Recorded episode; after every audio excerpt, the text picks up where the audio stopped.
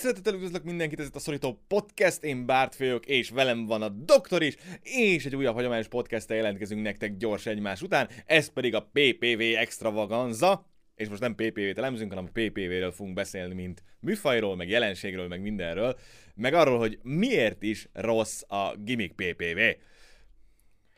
Így van, srácok, a PPV, mint téma nagyon sokszor fölmerült az utóbbi időben a live podcastekben is, és hát különböző oldalról megközelítve ezt a műfajt, így egymás, közben, egymás között Bártfővel nagyon szerettünk volna egy kicsit kifejtősebb, mesélősebb podcastet tartani róla nektek, ennek köszönhető most ez a, az aktuális formátum, és most valóban elsősorban a gimmick PPV-kkel szeretnénk foglalkozni, ami ugye egy szitok szó lett az elmúlt pár évben a wrestling közösség berkein belül sok esetben. Vannak, akik nagyon megszokták, és nem is tudnak elképezni, elképzelni, bocsánat, más fajta berendezkedést, de nagyon sokan meg szidják, mint a bokrot. És most erről a témáról szeretnénk beszélni egy kicsit, hogy hogyan alakultak ki, miért jók, vagy éppen miért rosszak a gimmick PPV-k, és mivel lehetne helyettesíteni őket.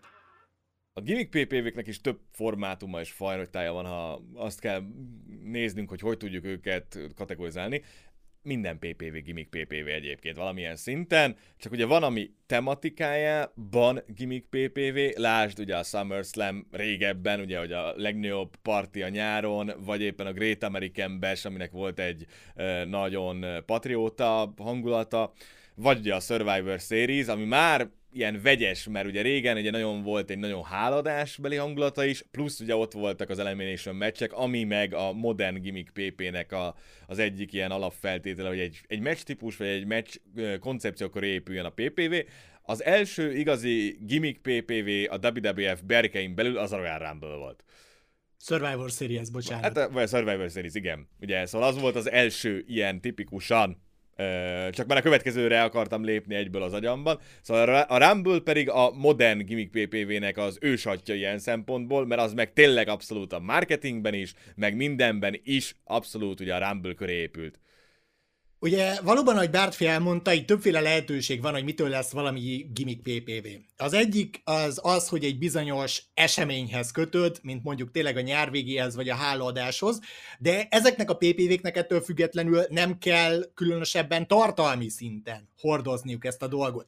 A legjellemzőbb gimmick PPV, amivel találkozunk, az két okból az, vagy bizonyos meccs típusuk miatt, tehát ilyen akár a Rumble mérkőzés, a Survivor Series mérkőzés, ilyen az Extreme Rules, ilyen a TLC, ilyen a Hell in a Cell, és van egy olyan verzió, amikor pedig a PPV koncepciója miatt nevezünk valamit gimmick PPV-nek, erre a legrégibb példa a King of the Ring például, amikor nem match típusról van szó, hanem ugye a tournamentről, ami az egész adást kitölti, illetve az új évezredből kettő ilyet mondhatnánk, az egyik a Taboo Tuesday vagy Cyber Sunday, ahol minden mérkőzésnek a sorsa rajongói szavazatok alapján dőlt el, illetve a másik a Night of Champions, amit később Clash of Champions-nak neveztünk, ahol ugye az a koncepció, hogy minden bajnoki évet megvédünk, vagy legalábbis mindazokat a bajnoki éveket, amelyek felférnek a kárdra és a PPV 3 órás időtartamába, tehát önmagában ez a, ez a két legjellemzőbb típusa a gimmick PPV-nek, a match típus vagy koncepció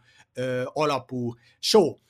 Viszont Bártfi elkezdett nektek olyanokat mesélni a régmúltból, hogy hát itt kérem, 80-as években volt Survivor Series, 80-as években volt Royal Rumble, aztán lett ugye King of the Ring, tehát ezek kurva régóta megvannak. Hogyan egyeztetjük össze ezt azzal, hogy a gimmick PPV rossz? Mert ezek ugye kifejezetten jó gimmick PPV-k, a Rumble is, és sokáig egyébként, amíg kicsit idejét múltán nem várt, még a Survivor is az volt. De ha még visszább nézünk, egyébként a másikra is tudunk példát mondani, ugye, hogy például bizonyos évhez kötött, évben lévő dolgokhoz kötött nagyobb house amit ma már house hívunk egyébként, régen csak sima show volt, ugye még nem volt annyira a tévén a fókusz, megvoltak ez már az NWA korszakban is, és a helyi territoriumokban is voltak olyan dátumok, amik kiemelkedőek voltak, és arra is volt általában díszlet, minimális díszletben, meg említés szintjén, meg bármilyen szintjén volt egy kis tematika, de abszolút ugye a 80-as években kapta ez a fel a fejét nagyon. Egyrészt ugye a WWF égisze által, majd pedig ugye a World Championship Wrestlingnek a visszalövései által, és tényleg ott, ha nézzük az egész éves naptárat, egy nagyon jól beépített helyük volt mindennek. Ugye a Rumble-nek később, ahogy átvette a díjat, ugye, hogy a Rumble győztese ugye, fog menni a WrestleMania-n a bajnoki címért, az egy tökéletes évkezdés volt a WWF számára, amivel el lehetett indítani egy csomó feudot. Ugye magában a meccsben egy hosszú meccs típus, mindenki szerepel benne, és ugye megvan egy ki, kitűzött cél vagy érték, ugye, amit meg lehet szerezni, abszolút beilleszkedett az egész éves naptárba mert ugye akkoriban ugye a sokkal kisebb e, produkciós minőség és a sokkal kisebb show miatt ugye gyakorlatilag Vince-éknek, ugye a WWF-ben megvolt az, hogy előre egy évvel ezelőtt tudták, hogy mit akarnak elérni a WrestleMania-n. Ugye ez volt a klasszikus booking rendszere a WWE-nek, hogy Vincék mindig kitervelték a maga kis bizalmasi csapatával, hogy mit fognak csinálni a következő WrestleMania-n, és onnan visszafelé dolgoztak. Miközben a klasszikus booking módszer a wrestlingben, amit egyébként mostanában a jelenlegi WWE-ben sajnos nagyon sokszor látunk, az az, hogy az ember hétről hétre él, és mindig a következő adást, vagy a következő house show turnust szüli meg. Ez volt a 80-as években például Dusty Rhodesnak a bookingjára jellemző, aki az NWA-t szervezte jó pár évig, amíg ki nem rúgták, mert vérzett a tévében a tiltás ellenére, ugye? Mert megsértődött rá, hogy neki megmondták, hogy nem vérezhetnek a tévében a pankrátorai. Na, ez, ez minden, minden esetre ez csak kitekintés. Ahogy, ahogy Bártfi is mondta, megvolt ez az előre kitervelt menetrend a WWE részéről, és a Rumble ebben tökéletesen beilleszkedett. A Rumble az egy kiváló uh, gimmick PPV, és még inkább az lett, amikor kett, mikor is 1993-ba vezették be azt, hogy megy a győztes a WrestleMania-n a bajnoki címért a WrestleMania főmeccsbe alkalmasint, és ez egy tök jó dolog volt. Még a maga idejében a King of the Ring is egy tök jó dolog volt. Amíg nem vált az is anakronisztikussá. És a maga idejében a Survivor Series, a Survivor Series meccsekkel szintén egy nagyon jó és nagyon egyedi dolog volt, Viszont ne felejtjük el, hogy amikor ezek a PPV-k igazán berobbantak a naptárba, és ugye a nagy öt, a Big Five részei lettek, ugye Rumble, WrestleMania, King of the Ring, SummerSlam és Survivor Series, akkor ez volt az össz PPV szám a WWE-nél. Így van, akkor ugye az volt a modell, srácok, hogy tényleg kaptunk roughly, ugye ilyen nagyon-nagyon becsülve két hónaponta PPV-t, vagy, vagy még több is volt, ugye főleg hogy a nyári szezonban, ugye, meg az őszi szezon az eléggé üres volt ilyen tekintetből, és akkor sokkal könnyebb volt bukolni ilyen szempontból, plusz mellé nem volt túl uh, húzva a termék sem, hiszen a 80-as évek végén a WWF-nek uh, nem volt olyan méretű, nagy kaliberű tévéműsora, mint akár a Monday night a 90-es évek elejétől, Plusz, ami rettentően fontos volt, nem volt élő tévéműsora, hanem minden egyes dolog TV tapinggel történt, vagyis előre felvett volt minden. Sokkal egyszerűbb volt bukulni, sokkal egyszerűbb volt egész hónapokra megcsinálni egy adástervet úgy, hogy egyszerre fölvettél mindent, és így sokkal könnyebb volt tényleg azt az ívet, az egész évnek, a történetének az ívét megcsinálni, amivel eljutottál a PPV-ken keresztül. Szóval hogy akár ugye a Survivor-re eljutottál, hogy fölépítettél tényleg akár egy ilyen csapatviszályt, vagy bármit, ugye akár a korai stable vagy a Rumble-ről is, mondjuk a Rumble-re a felvezetőt, és a Rumble-ről a WrestleMania-ra a felvezetést, ameddig ugye nem volt semmi közte? Uh, így van, és hogyha nincs tényleg az a booking kényszer rajtad, hogy neked minden hónapban prezentálnod kell valami eladható mérkőzést az aktuális fizetős kárdra, vagy éppenséggel nincs meg az a kényszer, hogy a televíziós partnereid minden héten top kaliberű kontentet várnak tőled, akkor sokkal könnyebb beosztani a bookingot úgy, hogy van évi 5 PPV-d, és arra kell valami különlegeset építeni. Ugye ez az, amit te is mondtál lényegében, tehát egyszerűen a hosszú távú bookingnak ez a modell sokkal jobban kedvez és lehetővé teszi azt, hogy a gimmick PPV az tényleg különleges legyen, megtartsa azt a match típust, megtartsa azt a koncepciót, amitől különleges lesz, de közben még az éves book szempontjából értelme is legyen. Mikor változott ez meg más irányba? Jön a Bo- bocsánat, bocsánat még, még, még annyit szerettem volna ehhez hozzátenni, hogy és miért gyártanak voltak éppen ilyen gimmick PPV-ket, és miért került ez bele a wrestlingnek a folklóriába? Marketing miatt, alapvetően. sokkal egyszerűbb valamit úgy reklámozni, hogy vannak egyedi jelei, mint hogy csak egy nagy wrestling showt próbálunk eladni, ugye. A WrestleMania könnyű volt eladni, ugye év, az, az, az, első, ugye az első komolyabb PPV, ami az emberek fejében van, ugye nem feltétlenül volt ugye az első PPV történelmileg, de ugye az könnyű adni, mert az első a legnagyobb. Ugye oda rakod a Rumble-t, ugye a Rumble meccsen adja magát, tök jó, ugye utolsó emberig, a, lehet mindent vele reklámozni. A Survivor Series szintén ugye az utolsó túlélőre, a csapatok összecsapására mindent föl lehet építeni. A King of the Ringet nem kell magyarázni, ugye a koronával, meg a, trónnal mindent el lehet adni mindig. És ugye ott a SummerSlam, ugye ez meg a Biggest Party of the Summer amióta létezik, mindegyik gyönyörűen be lehet célozni a közönséget, hogy mit csinálsz, fel lehet ráépíteni az egész marketing kampányt, fel lehet ráépíteni az egész kinézetet, mindent. Nagyon egyszerű. Sokkal egyszerűbb, mint az, hogy most ó, van kilenc meccsünk a káldon, és nézzétek meg, és fegyétek meg, ez milyen jó. Ami egyébként a, WWF megpróbált, ugye itt jött a váltás a 90-es években, Ugye egyrészt ott megjött a hétfői TV show, ami először volt élő, aztán nem volt élő, aztán vegyesben volt uh, ugye a Monday Night Raw-val, és akkor jöttek ugye az In Your House-ok, ami gyakorlatilag ilyen havi rendszerességű kis PPV lett, és ugye először még név nélkül csak számmal, aztán pedig ugye elkezdtek neveket rágatni a különböző éppen aktuális marketing stratégia szempontjából, plusz ugye jött az, hogy a TV szerepe is felértékelődött, amikor a szomszédban elkezdtek komoly dolgokat csinálni. És volt hirtelen konkurencia a WCW személyében, és onnantól kezdve a tévében is el kellett kezdeni tolni a masszi dolgokat, bizony. Az In Your House koncepció, bár ezen a néven, ha jól emlékszem, talán 99-ig futott, maximum, egy sokkal hosszabb örökséget hagyott hátra, mert egyébként az In Your House-t és a rendszeres havi PPV-ket a, WWE, a WCW nyomására vezette be annak idején. Erről majd egy másik adásban is Igen. fogunk beszélni nektek szerintem. A, a lényeg az, hogy az In Your House-oknak, bár elhagyták az In Your House előtagját, és a havi PPV-k végleges nevet kaptak, a koncepciója, miszerint ezek alapvetően nem gimmick PPV-k, csak valami fantázia névre keresztelt események, amikre az aktuális sztorik és buk alapján összerakjuk a, a dolgokat, egészen a 2000-es évek másfél, második feléig kitartott. Gyakorlatilag. És azért egy csomó olyan név is van, ami elé, egyébként eredetileg egy In Your House-os PPV volt, akár az Armageddon, akár a Bad Blood, meg még sorolhatnánk egy jó párat, ami túlélte azt, hogy az In Your House kicsit előregedett és kicsit idejét múlt marketing stratégiát levettük az elejéről, és mindenki saját nevet kapott ugye a 90-es évek végén.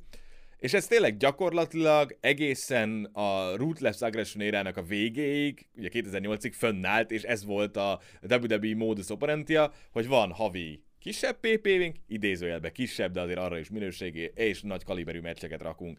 Általában nem definitív finissel, vagy bármi ilyesmivel, amivel tovább tudjuk vinni a sztorit, és ugye a négy nagy az, amire általában ki visszük a szoriknak a végső futását, bár ugye a Rumble az ilyen szempontból ugye érdekes, mert ugye a Rumble lett az, ami inkább ugye a sztori kezdete a WrestleMania-hoz, bár ugye volt, ami már a Survivor Series-en elkezdődött, és úgy ment a WrestleMania-ra, a másik meg ugye a SummerSlam volt az ilyen kezdőpont, és az megfutott ki a Survivor Series-re.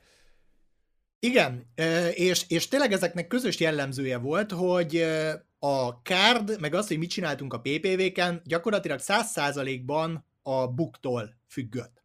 2004-ben jött az első olyan kezdeményezés, ami ezen megpróbált egy gála erejéig változtatni, ez volt a Taboo Tuesday, ugye a legendás interneten beszavazós PPV, ahol a rajongók szavazhattak különböző stipulációkról, meccsrésztvevőkről, meg ilyenekről. Ez aztán futott négy évig összesen, két évig Taboo Tuesday, két évig Cyber Sunday néven, vagy talán három évig volt Cyber Sunday, nem, nem tudom már. És ezt aztán követte egy újabb és újabb megoldás, a Night of Champions-nek a bevezetése, ha jól emlékszem 2007-ben, amikor megcsinálták ezt a gálát, hogy hogy minden bajnok jövet meg kell védeni, és ugyancsak 2007-ben történt meg az, hogy megjelent a One Night Stand PPV-nek az a WB is formája, ami a csupa stipulációs hardcore meccset pakolta föl alapvetően a, a kárdra. Ugye az első két évben a One Night Stand az az ECW Nostalgia PPV volt, alapvetően, és utána ebből lett a mai Extreme Rules-nak a jogelődje.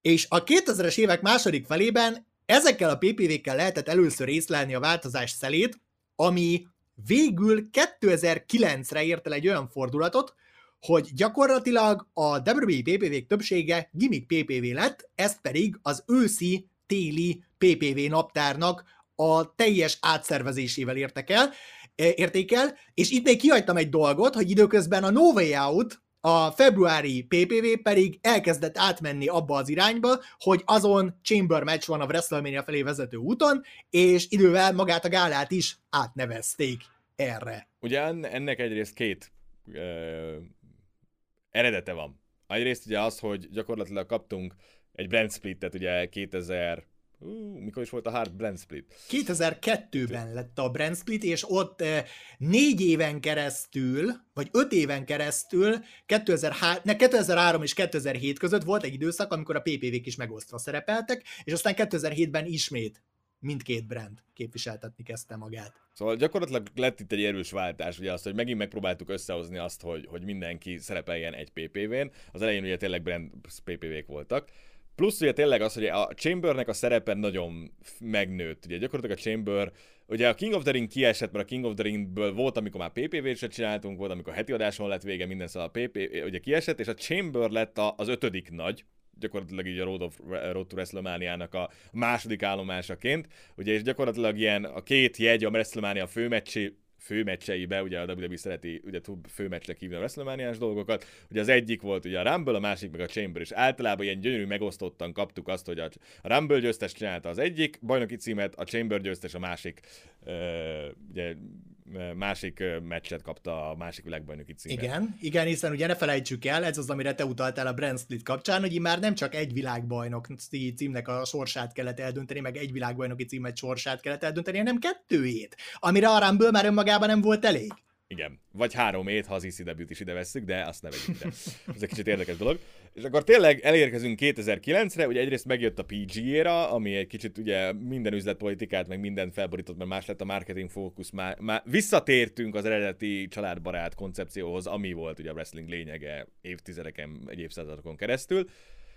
És tényleg az őszi PPV naptárban megjelentek az olyan rettentő, kiváló gimmick PV-k, mint a Fatal 4 ugye amikor minden... A, a speciál tavasszal tavasz, volt. Tavasszal volt, igen, a Fatal 4 ugye amikor minden meccs, uh, ugye bajnoki címmeccs ilyen Fatal 4 szabályrendszerben zajlott, ugye a re- rettentően jól említett Knights of Champion, minden bajnoki címet megvédtünk, a TLC, ugye a Table Sladers Chess az évvégi PPV lett, a Hell in a Cell kapott önálló PPV-t októberre, meg a gyönyörű Bragging Rights, ugye, ami a, a Survivornek a szerepét vette át a Survivorre előtt egy hónappal, október végén kb.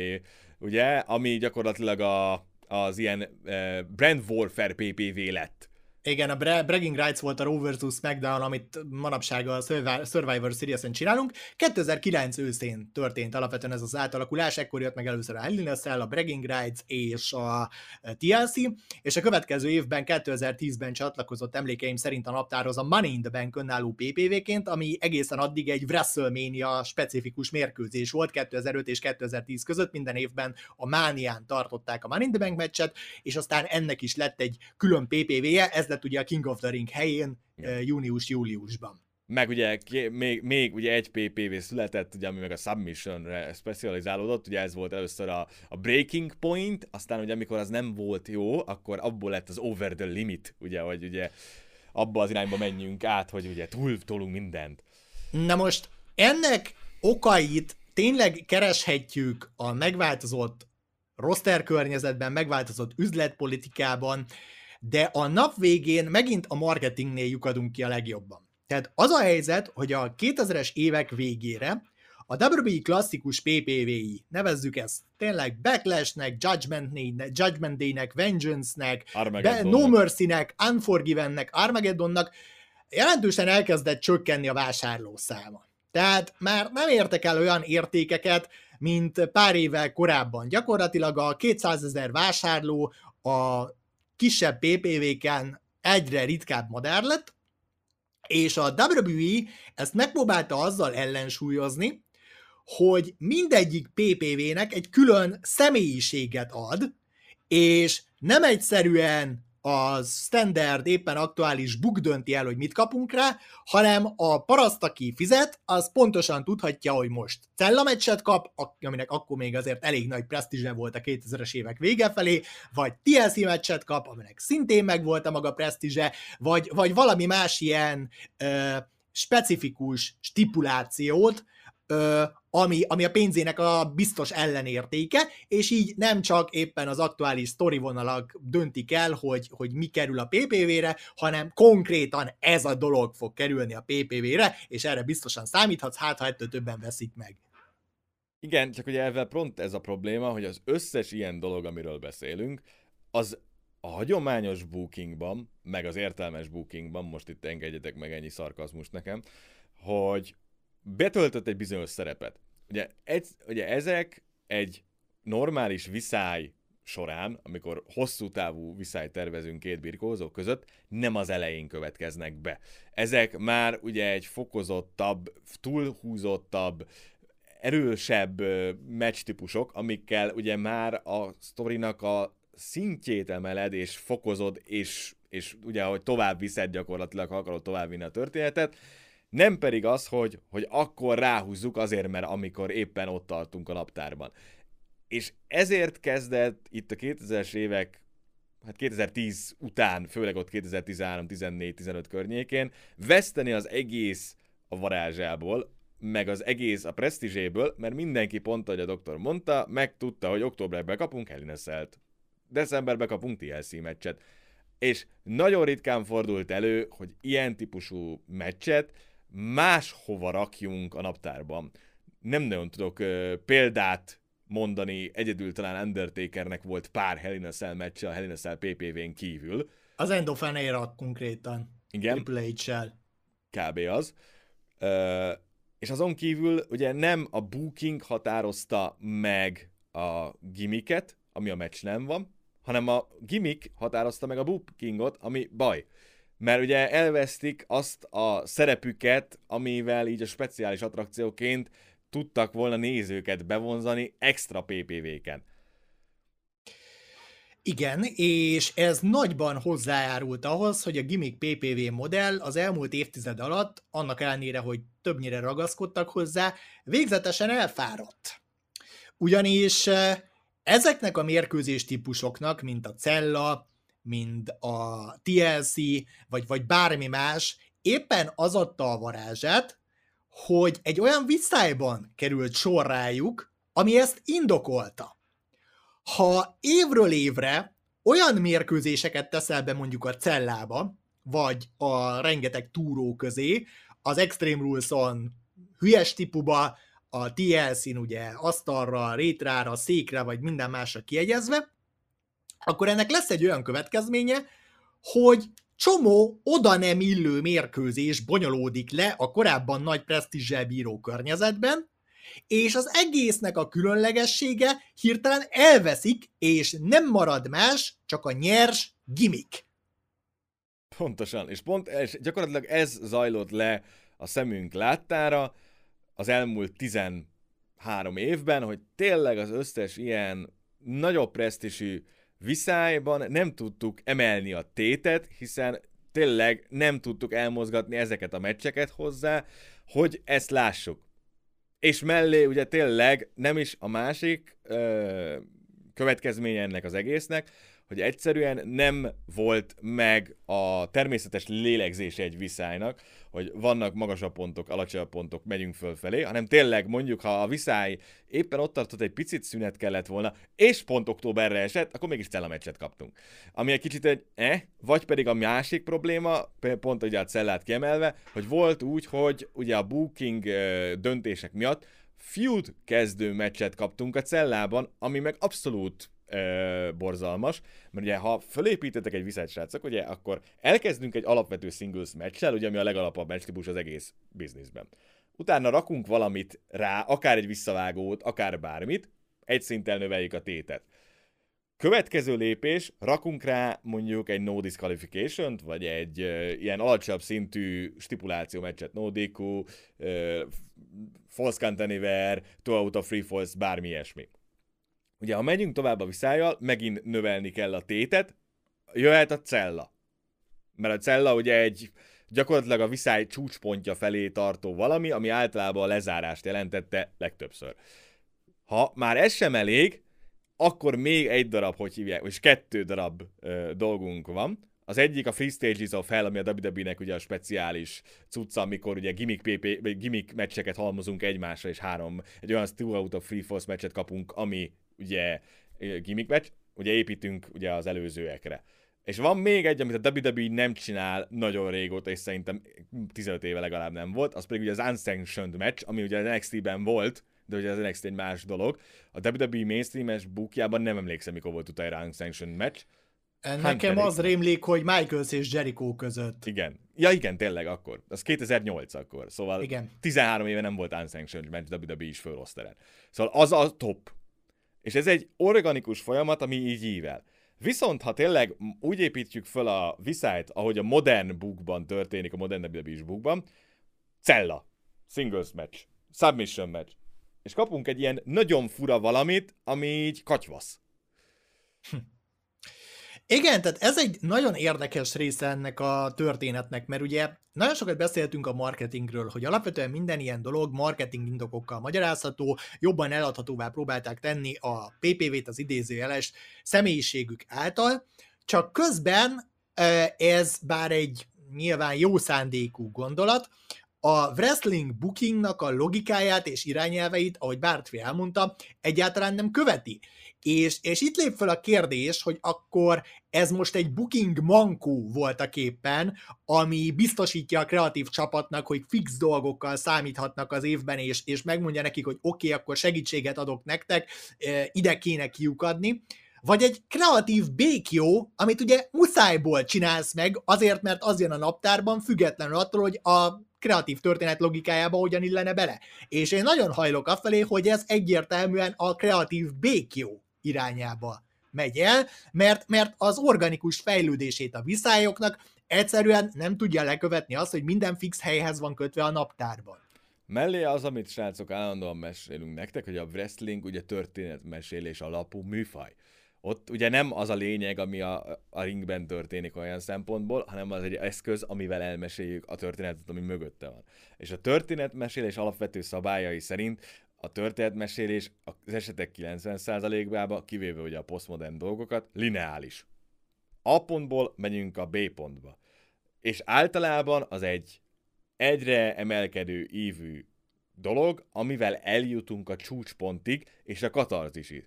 És a Hell in a Cell például, vagy a TLC, vagy bármelyik ilyen gimmick mérkőzés, az a csúcspont az nem a felvezetésben van, nem a konfliktusban van, nem a drámában van, az a csúcspont, az a megoldás.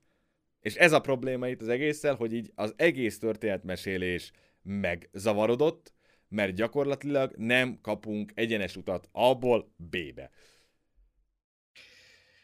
Ami szintén hozzájárul ehhez az egész gimmick PPV katyvaszhoz, amit éppenséggel kapunk, az az, hogy véleményem szerint egy gimmick PPV kötődjön akár meccs típushoz, vagy akár gála koncepcióhoz, akkor működhet igazán jól, hogyha logikusan be tudod illeszteni az éves naptáradba. Abba a keretrendszerbe, ami hozzájárul ahhoz, hogy le tud bonyolítani a, a folyamataidat. Tehát ezért tud működni egy Royal Rumble most már több mint 30 éve, mert az éves naptárban megvan az a fontos helye, szerepe, hogy igen, nekem a WrestleMania előtt kell következnem egy két hónappal, hogy megterítsem az asztalt gyakorlatilag az év legnagyobb gálájára.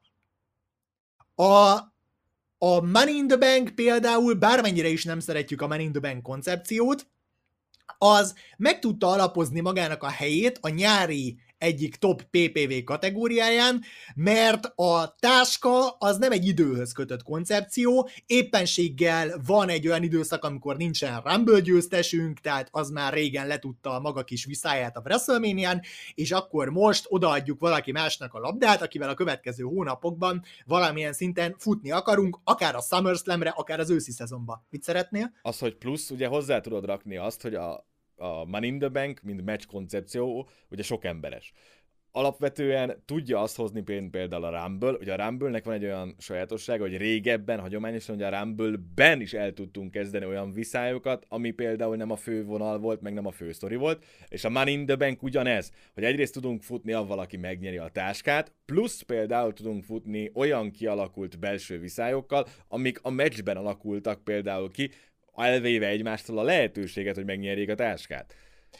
Igen, ez az egyik, és ugye a másik az, hogy mivel ez egy sok emberes mérkőzés, amiben alkalmasint ben vannak egyszerre nyolcan, a többi speciális meccs típussal ellentétben nem igényli azt, hogy a résztvevők már komoly viszályban legyenek egymással a stipu meccs előtt, mert itt a tét fontosabb, mint a háttérviszály, de ha esetleg valakik úgy érkeznek be a Money in the Bank meccsbe, hogy már van némi előtörténetük, az csak fűszerezést ad az egésznek, és csak jobb lesz tőle a meccs. De nem előfeltétele annak, hogy meg tud rendezni ezt a meccs koncepciót, mint Money in the Banket, mint azért egy cellának, vagy egy két-három ember közötti, vagy két csapat közötti létra, cell, vagy létra, vagy TLC, vagy valamilyen mérkőzés kapcsán, ott azért előfeltétele annak, hogy már legyen valami viszály közötted. A Money in the Banknél ugyanez nincsen meg, és ezért el tudta foglalni a helyét az éves naptárban. Ezért tudott a Chamber is egyébként működni évtizedesen. Bizony csak ugye a Chambernek, mint magának a meccsnek a koncepciója fáradt el olyan szempontból, hogy még ugye a Rumble-ben ugye megvan a meglepetés faktor, meg ugye sok minden más, ami fönn tudja tartani az érdeklődést, a Chamberben ugye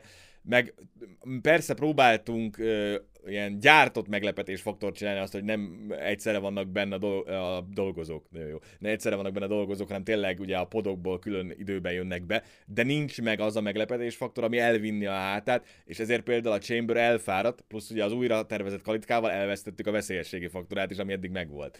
Szóval a Chamber Igen, is a... egy kicsit megfáradt.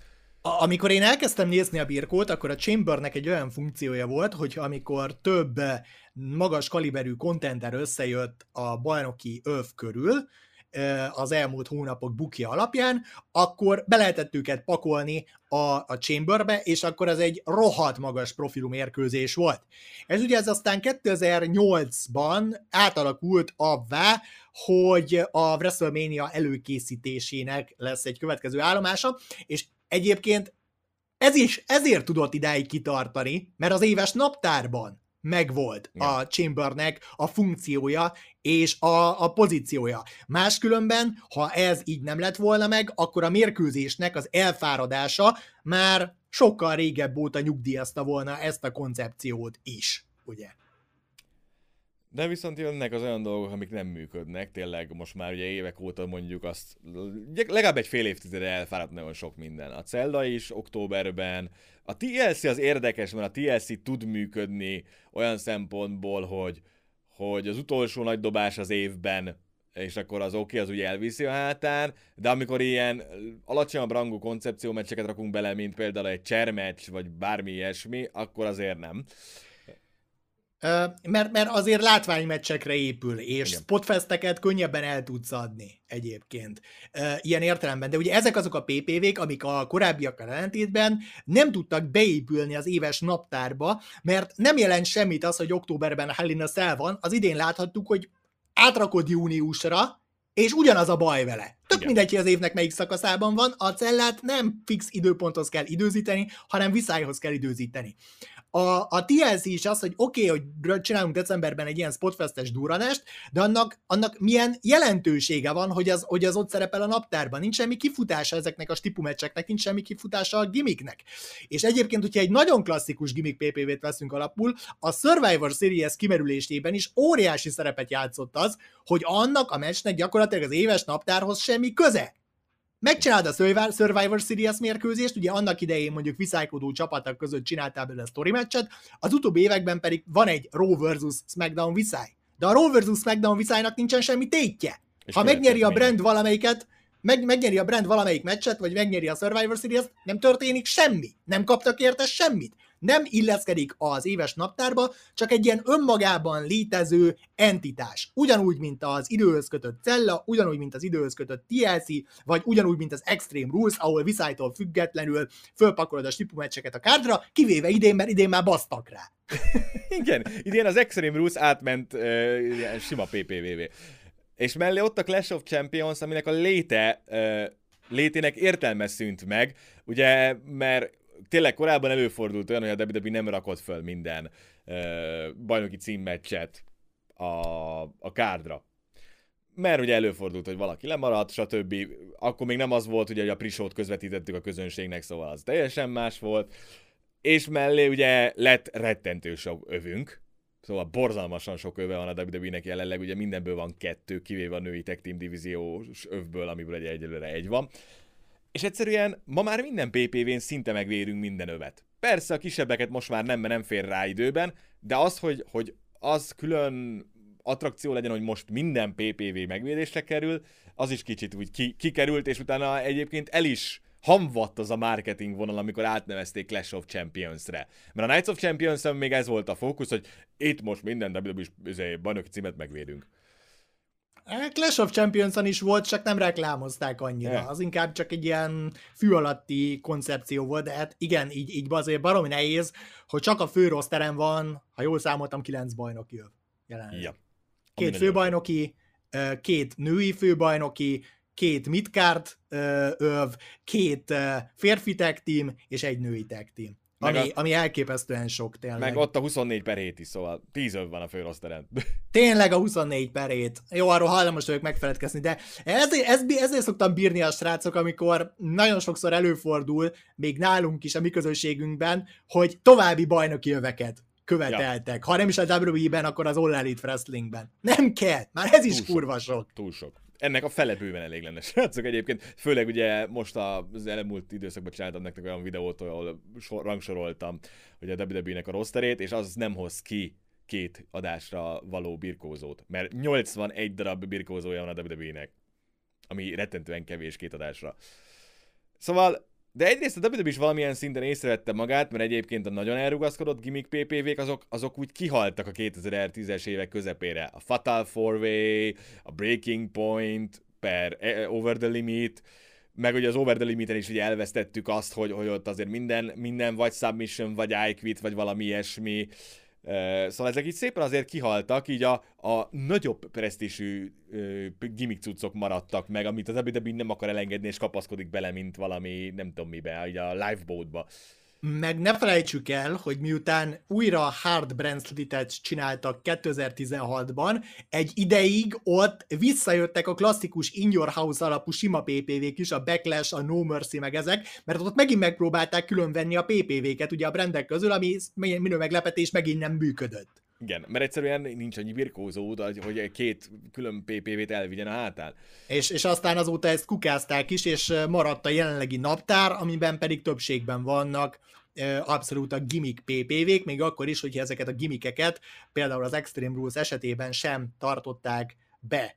De ezen kívül gyakorlatilag ezek megvannak továbbra is, és mi nagyon úgy érezzük Bárfival, hogy nagyon elfáradtak ezek a, ezek a gimmick PPV koncepciók, amiket kaptunk az elmúlt pár évben, és minden marketing szempont figyelembevételével azt hiszem itt az ideje egy újabb váltásnak. Igen, itt, itt az idő arra, hogy, hogy a WWE valamit kezdjen a PPV naptárral. Egyrészt baromi sok PPV, PPV, mert ami már nem is PPV, ugye ez egy másik videónak lesz a, a tárgya, hogy mi a, a PPV-kkel, meg mi a helyzet a PPV piacon de egyszerűen váltani kell, mert egyrészt kurva sok van.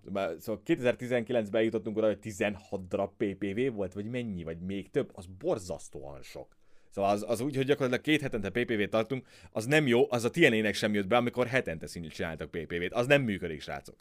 Szóval valamit kezdeni kell, kukázni kell a gimmick PPV-t, mert egyszerűen elfáradt a koncepció. Kukázni kell a Hell a Cell-t, mint, mint nem magát a meccstípust. Szóval most itt ezt, ezt kell megértenetek, hogy külön kell szedni a dolgot, hogy magát azt, hogy időponthoz kötötten birkózunk gimmick meccset, azt a koncepciót kukázni kell minden szempontból, kivéve a Rumble-nél meg a SummerSlam-nél, meg a Marine Ki, kivé, kivéve azt, ami az éves naptárba logikusan beilleszthető, és nem jelent soha hátrányt az, hogyha egy mérkőzés egy bizonyos időpontban van megtartva kötelezően. Igen.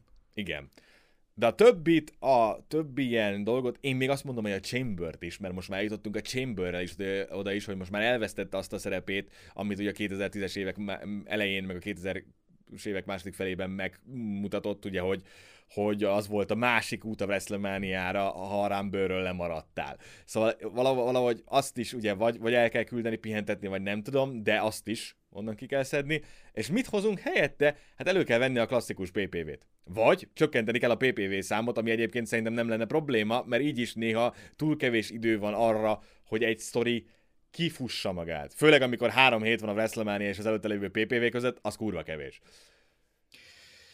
Így van, meg azért ne felejtsünk el egy nagyon fontos dolgot, hogy jelen pillanatban a WWE a komplett videó archívumáért és on-demand tartalmaiért egy fix potom összeget kap a, az NBC Univerzától, ami nem megy se följebb, se lejjebb. Nem tudom, hogy a szerződésükben van-e olyan kitétel, hogy ennyi és ennyi uh, élő sót kell gyártanatok a píkokra mindig, minden évben, de ez lehetőséget kínál arra, hogy ne az egyéni vásárlószámok miatt aggódjanak most már, vagy hogy a networkre hányan fizetnek elő egy adott hónapban azért, mert éppen ez a PPV következik, hanem megpróbálják egy kicsit racionalizálni azt, hogy milyen PPV tartalmakat raknak ki, meg ugye biztos vagyok benne, hogy tonnányi content van, amit a WWE a píkok kényére kedvére legyárthat. És alkalmasint akár évi 3-4 PPV-t még helyettesíthet is vele.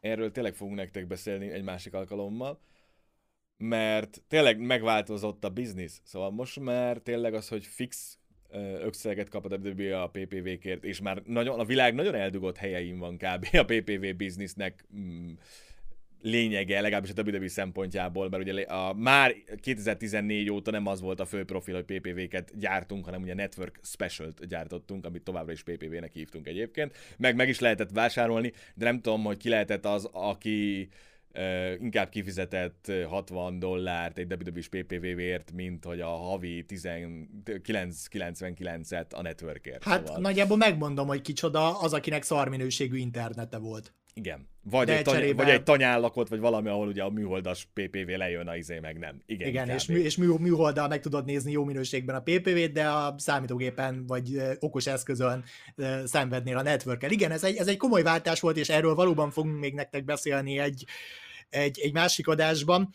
De, de tényleg a lényeg az, hogy szerintem a WWE-nek is érdemes lenne csökkenteni a PPV-k számát. Természetesen lehetőleg úgy, hogy content gyártásban ez ne érintse hátrányosan a píkokkal közül való kapcsolatukat, és a meglévő PPV-knél pedig két fontos irányelvet be kéne tartani. Az egyik az, hogy mindig nézni, hogy az éves naptárban logikusan illeszkedik-e az, amit spec, dolgo, spec dologban csinálunk rajta, és a másik az, hogy ne a az izét ne a szekeret fogd a ló elé, hanem a lovat a szekér elé, a buknak a történeteket kell követnie, és nem a naptárnak a kötelező dolgait. Tehát, tehát sokkal, sokkal logikusabb és történet organikus fejlődésére épülő bukkot kell csinálni, és nagyon-nagyon odafigyelni arra, hogy ha gimmick PPV-t csinálunk, akkor az az éves naptárban egy funkciót, egy szerepet töltsön be, és ne önmagáért legyen ott. És egyébként ez az, amit egyébként az Ollit rettentően jól csinál ilyen szempontból, ugye, mert, mert megtartották azt, hogy nekik négy darab PPV-jük van, ami nagy, ugye a többi meg ilyen kicsi, ilyen be, beágyazott valami PPV, és ugye a nagyobb hangsúly pedig a tévén van. Így bizony. És az All Elite Wrestling egyelőre él és virul ezzel a modellel, ami a... nagyon érdekes a jövőre nézve. Így van azt hiszem, akkor ennyi fért a mai podcastünkbe, és egy kicsit rendeltünk itt nektek a Gimmick PPV-re, bár nagyon érett már ez a videó nagyon régóta, mert tényleg a borzasztó volt az elmúlt években tényleg ez az irány, amit vett a WWE. Nagyon köszönjük, hogy megint megnéztétek ezt a jó 45 perces videót, amit összeraktunk nektek és tudjátok, hogy mit kell még ilyenkor csinálni, mindenhol követni minket, akár Facebookon, akár Instagramon, hogy a legfrissebbekről értesüljetek, jönni a livestreamekre, akár a YouTube-on, akár a Twitch-en, csatlakozni a Szorító Klubhoz, a Discordunkon, és ha szeretnétek és van rá lehetőségetek támogatni minket, akár Patreonon, vagy pedig a Streamlabs és a Stream Elements-nek a rendszerén keresztül lehet nekünk különböző adományokat eljuttatni. És tudjátok, hogy mit kell még csinálni? Igen, ha fantasy bukkoltok, soha ne naptárhoz kössétek, hanem mindig sztorihoz. És ebben, srácok, bízzatok a doktorban! És csak semmi pánik, ha nem megy jól a Gimmick PBV-tek. And the wrestling is fun. Sziasztok! Sziasztok! Köszönjük, hogy megnézted a videót. Hagyj egy kommentet, meg egy lájkot, és iratkozz fel a YouTube csatornánkra. Ha néznél még egy kis szorítót, itt találd a sorozat lejátszási listáját, valamint a legújabb videó. Az élőadásainkért kövess minket Twitch-en, támogass minket Patreonon, valamint csatlakozz a Szorító Klubhoz a Discord szerverünkön. Minden linket megtalálsz a videó leírásában.